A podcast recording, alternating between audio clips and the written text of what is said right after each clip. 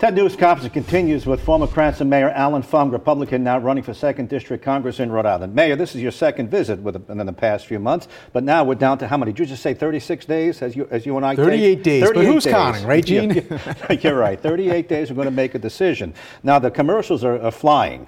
Uh, yours are out there, his are out there, the mud is slinging, and primarily he's going after you. He says you're going to be a MAGA Republican. You've seen the commercials not breaking you. You want breaking news. Do you want to push back on that? I assume you do. Uh, let me stop you right there because even Nancy Pelosi's number two, Steny Hoyer, said yesterday yeah. at a political roundtable that I'm not extreme.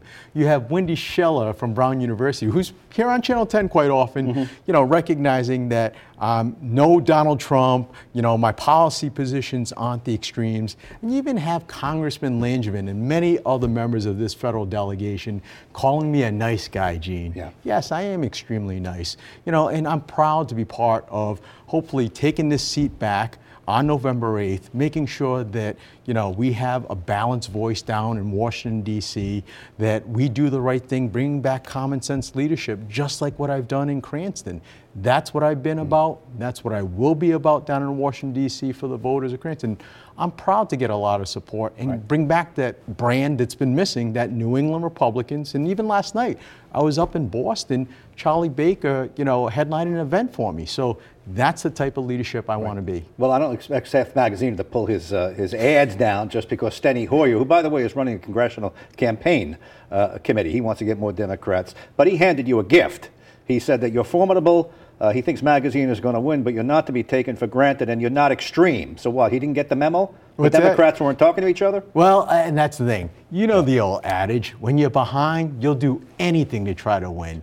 You see that in sports, and you're seeing that on the television ads, and that's what Seth Magaziner is doing right now. How do I blatantly lying about some of my positions, trying to, you know, uh, distort distort, you know, where I stand on Social Security. Gene, I've got a mother that relies on Social Security. She's retired now. I know Seth Magaziner's mom's not relying on that paycheck like my mom or millions of other families that are mm-hmm. out there.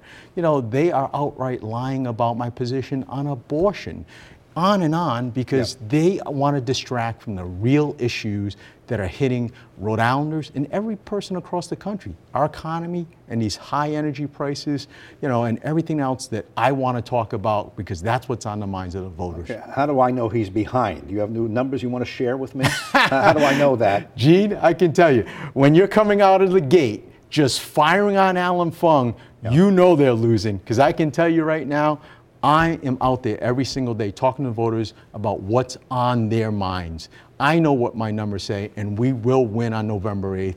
I am out there talking about my plan mm-hmm. to reduce this high inflationary cost. When we're talking about record 40 year highs at sitting at 8 to 9% inflation, what that means to people on Social Security, that to people that are on fixed incomes, they are not um, you know, keeping yeah. up with this high inflation. They're paying for it at the gas pumps, grocery prices, high prescription drug costs. And my plan is to lower uh, these costs, make sure we watch our spending, make sure we become energy independent, make sure we get people back to work. We'll be able to go, we'll go through a list of things. You're going to be with us next two segments.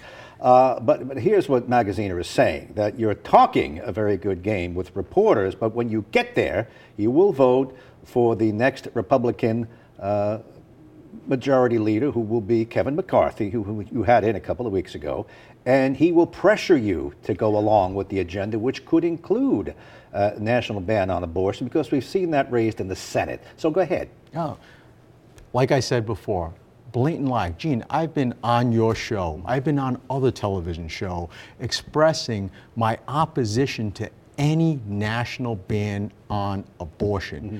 I've been unequivocal, and I'm telling all of your listeners uh, today, I stand by that statement, and I will continue to vote that way down in Washington, D.C. And when you're talking about, you know, where I stand on this issue, I've been clear. I'm not the extreme like Seth Magaziner who would support unrestricted late term abortions up until the last day. You know, rather, I'm with the majority of Rhode Islanders that want to preserve access for women to make that deep personal decision within timeframes like the European model and reserve, you know, late-term abortions for life of the mother, Okay. um, as well as, you know, rape or incest. You're pro-choice with conditions. Probably that- the best that- way to uh, model me. Okay. All right. Well, you've just made that clear. Now, let me play uh, Seth Magaziner. Uh, he's been on uh, a couple of different shows with me. Uh, play the cut number two to my director. Cut number two uh, on the abortion issue with Seth, Seth Magaziner. Play it. he was on the record opposing the Reproductive Privacy Act that we passed in Rhode Island three years ago to protect abortion rights. The record is that every time he has been asked if he would codify Roe v. Wade into federal law, he has declined to say that he would. The record is that he said he would vote for Kevin McCarthy to be Speaker of the House. Kevin McCarthy said that as Speaker, he will put forward a bill to do a national abortion ban. And the record is that Allan is a member of an organization that went all the way to the Supreme Court uh, to try to overturn uh, abortion rights in Rhode Island and nationally. Work your way back. What is he referring to there at the end? You're a member of an organization? Yeah. Again, a blatant outreach and lie because what he's referring to is I'm a I'm a Catholic. Yeah. I think many people have known that. I belong to a local fraternal organization called the St. Thomas More Society, where a group of lawyers that put on the biggest thing is the red mass. Yes. uh, I, that- I, I know the judge who's founded that. Right. Yeah. We have no connection to that national St. Thomas More Society that he's talking about. So, you know, he doesn't do his homework. And that's the problem with Seth Magaziner. He'll say one thing, whatever he can, because he's behind. He knows it. He wants to grasp at any straws to try to paint me as some extremist when even Nancy Pelosi's number two said yesterday, I'm not an extremist, especially on this issue. You know, I stand where I stand. I won't support a national ban on abortion or even criminalize it. He's the extreme, and he wants to distract by talking about whether it's abortion or you know Social Security, which mis you know states where I stand on any of these positions because he doesn't have a plan to fix our economy. He doesn't have an energy plan that's going to help you know make us energy independent and reduce some of these uh, high prices that we're going to be coming into, especially coming into the winter. Gene, we're talking about, we just saw that rate increase on electricity by Rhode Island Energy, the PUC approved, that's going to bump on 50%. percent We are, you know, taking a look at gas prices increased by another 15%. I just topped off my tank. It wasn't empty. Uh, I have home heating oil, just like many other Rhode Islanders and many other New Englanders. $800. And that's, it's probably going Right. to be more. And this is the challenge that we're all facing. That's why I'm talking about these issues at the doors, and it's resonating. he wants to distract from everything else, use blatant lies because he knows he's behind, and you know, distract from the real issues. All right. He mentioned about four different points in that particular clip. Sure. Uh, you, you, you refuted two of them. The More Society, also uh, Kevin McCarthy, if he does push that, you won't. You'll tell him outright no. Correct. And the other two were uh, codifying. Because uh, the late term abortions uh, issue, you know, I, like I said before, I thought the state law went too far because it also not just codified Roe versus Wade, it made that um, took away the quick, you know, quick child statute.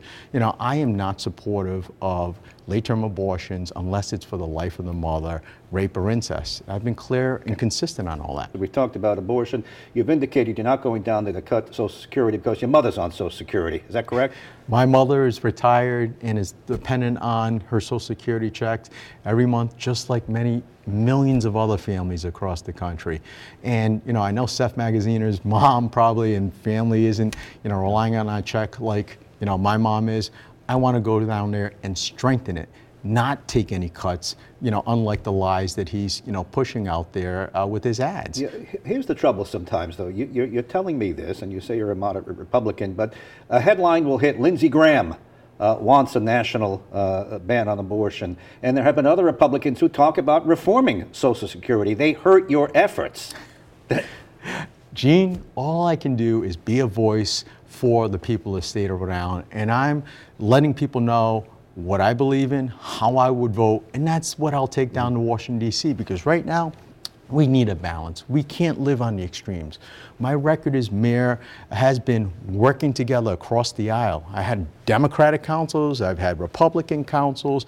Ultimately, we achieved a lot of the success turning that city from the brink of financial uh, you know, Yeah. distress to one of the best cities to live because we work together doing the right things. Yeah, well, listen, you have you have people in your party who can hurt you if you want to be a moderate, and Democrats have the same thing to the far left who are hurting them. Uh, but when you hear some of these Republicans, some of them are big names talking about, well, maybe we ought to privatize Social Security, maybe we ought to do this or do that. Or you hear Lindsey Graham say that just a couple of weeks ago. Uh, do you feel that you have the do you have the uh, the moxie to pick up the phone and call your Republican leaders and say, would you stop this? Yeah, yes, because take a look at just that bill. Here's who I'd like to associate myself common sense pragmatists, people working across the aisle.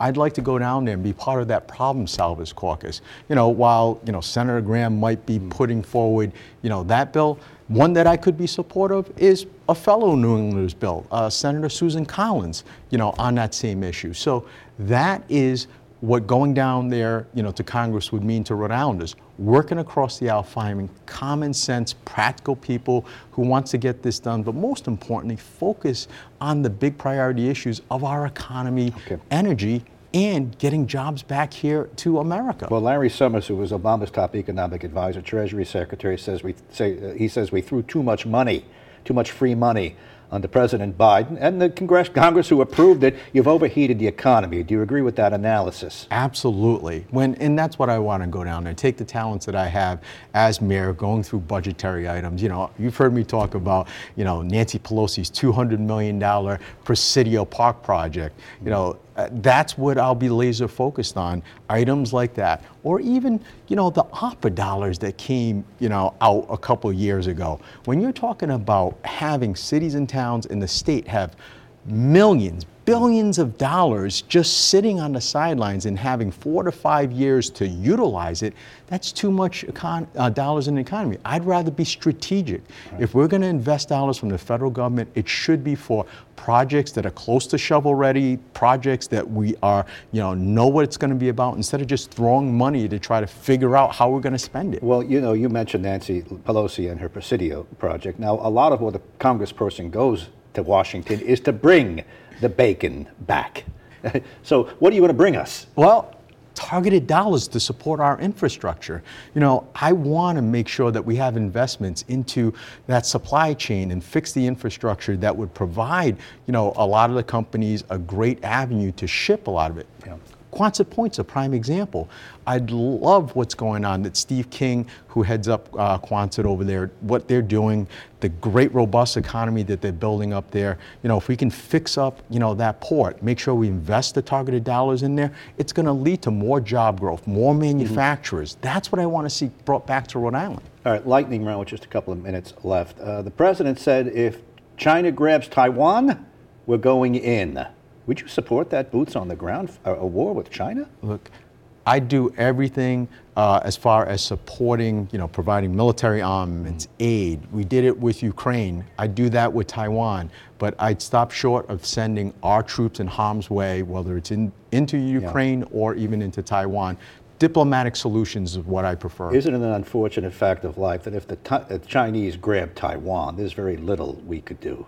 And isn't it unfortunate if Putin sets off a tactical nuclear weapon to grab more of Ukraine, there's very little we can do, That's why A- we apart from sanctions and, and money and sanctions, things like that. money, uh, providing armaments. That's what we have to do, you know, to support it. Because you're right about Taiwan.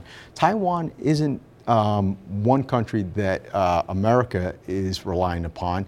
Our global economy, because of those microchips that they produce over there, is so reliant upon Taiwan. That's why, you know, down in Congress and even that CHIPS Act that passed, I am supportive of it because we have to bring back a lot of that manufacturing here to our country. We've got to do a lot more here, produce a lot more here, so we're not reliant upon unstable regimes across the globe for our supply chain. Did you take out a student loan? yes, I did. You did. You pay it back? yes, I did. And now, you know, sometimes Republicans can be the party of no. You've heard that. And already several governors in Republican states and other Republicans are suing the White House to stop the president's loan forgiveness. 10,000 if you make under a certain amount of money, another 10,000 on the Pell Grant. We'll cut 20,000 off the top. Do you support that? No. Do you support the president or these other Republicans who want to stop him? Now, I'll tell you who I support. This is a fairness issue. I do not support what the president did by executive order, which I believe he exceeded his power, to basically wipe away student loans the way he did. There's better ways to tackle this issue because it is a real issue that mm-hmm. impacts students and families for now and into the future. Because the way student loans are coming out, they're coming out with bigger than you know ability for them to get mortgages you know in the future because they are getting a mortgage for you know the price uh, that they're paying for their education Just two minutes left. What would you do? What's your plan? interest rates i'd focus on interest rates i'd focus on why the cost of college education is so high especially for certain types of degrees when we're going there um, you know for some Yeah. liberal arts degrees that you're never going to recoup and make that type of money to pay off that debt uh, but lastly also, I wouldn't mind doubling the amount of Pell Grants because if you're providing those dollars into the system, that means students don't have to borrow as much. That's my three-point Okay, plan. but just quickly, I've only got about a minute left. So uh, while the president says 10 off the top, another 10 if you got a Pell Grant, that's 20, you don't have to worry about. You would say, let me adjust interest rates, but you keep paying? Is that where you are? Now, you have to refine this at yes, some point. but- yes. They should, people should have skin in the game because it's a fairness issue. Uh, I've talked to an, a friend of mine who's in East Greenwich, Yeah. elected Democrat. He's got a daughter at Boston College, daughter at Fairfield University. You know, he's doing the right He's in things for 120 20,000 a year. easily. Yeah, but he's, probably do- not getting any help. Correct. Okay, yeah. He took it. He, instead of going and having the burden on them on higher interest rate, Yeah. he took it uh, took it out of his mortgage. So, for an individual like him, that's not fair. You know, this has to be a overall comprehensive solution to the whole academic crisis and burden that's being placed on our students. Mm. We've got to get to the root cause of the problem. All right, former Cranston Mayor Allan Fung, you continue to run second district uh, candidate on the Republican side for Rhode Island. Uh, you want to replace Jim Langevin. Thanks for coming in. I'm sure we'll see you again before we get to Election Day. 38 days as of our taping. Absolutely. Thanks, Gene. Thanks for coming in.